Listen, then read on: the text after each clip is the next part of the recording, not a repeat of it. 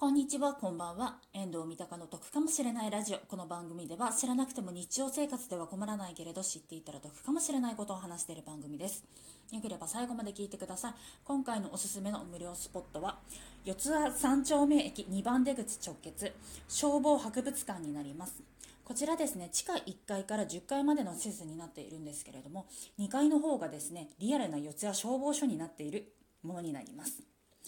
歴代のですねあの消防車があったりですとかあと消防ヘリがあったりだとかするものになるんですけれども一番のおすすめはですね習おうよ消防士というものです。こちらシミュレーターになっておりましてこちらお子様とかがきっと楽しめるんじゃないでしょうか。是非やってみてください。ここまで聞いていただいてありがとうございました。では失礼いたします。またね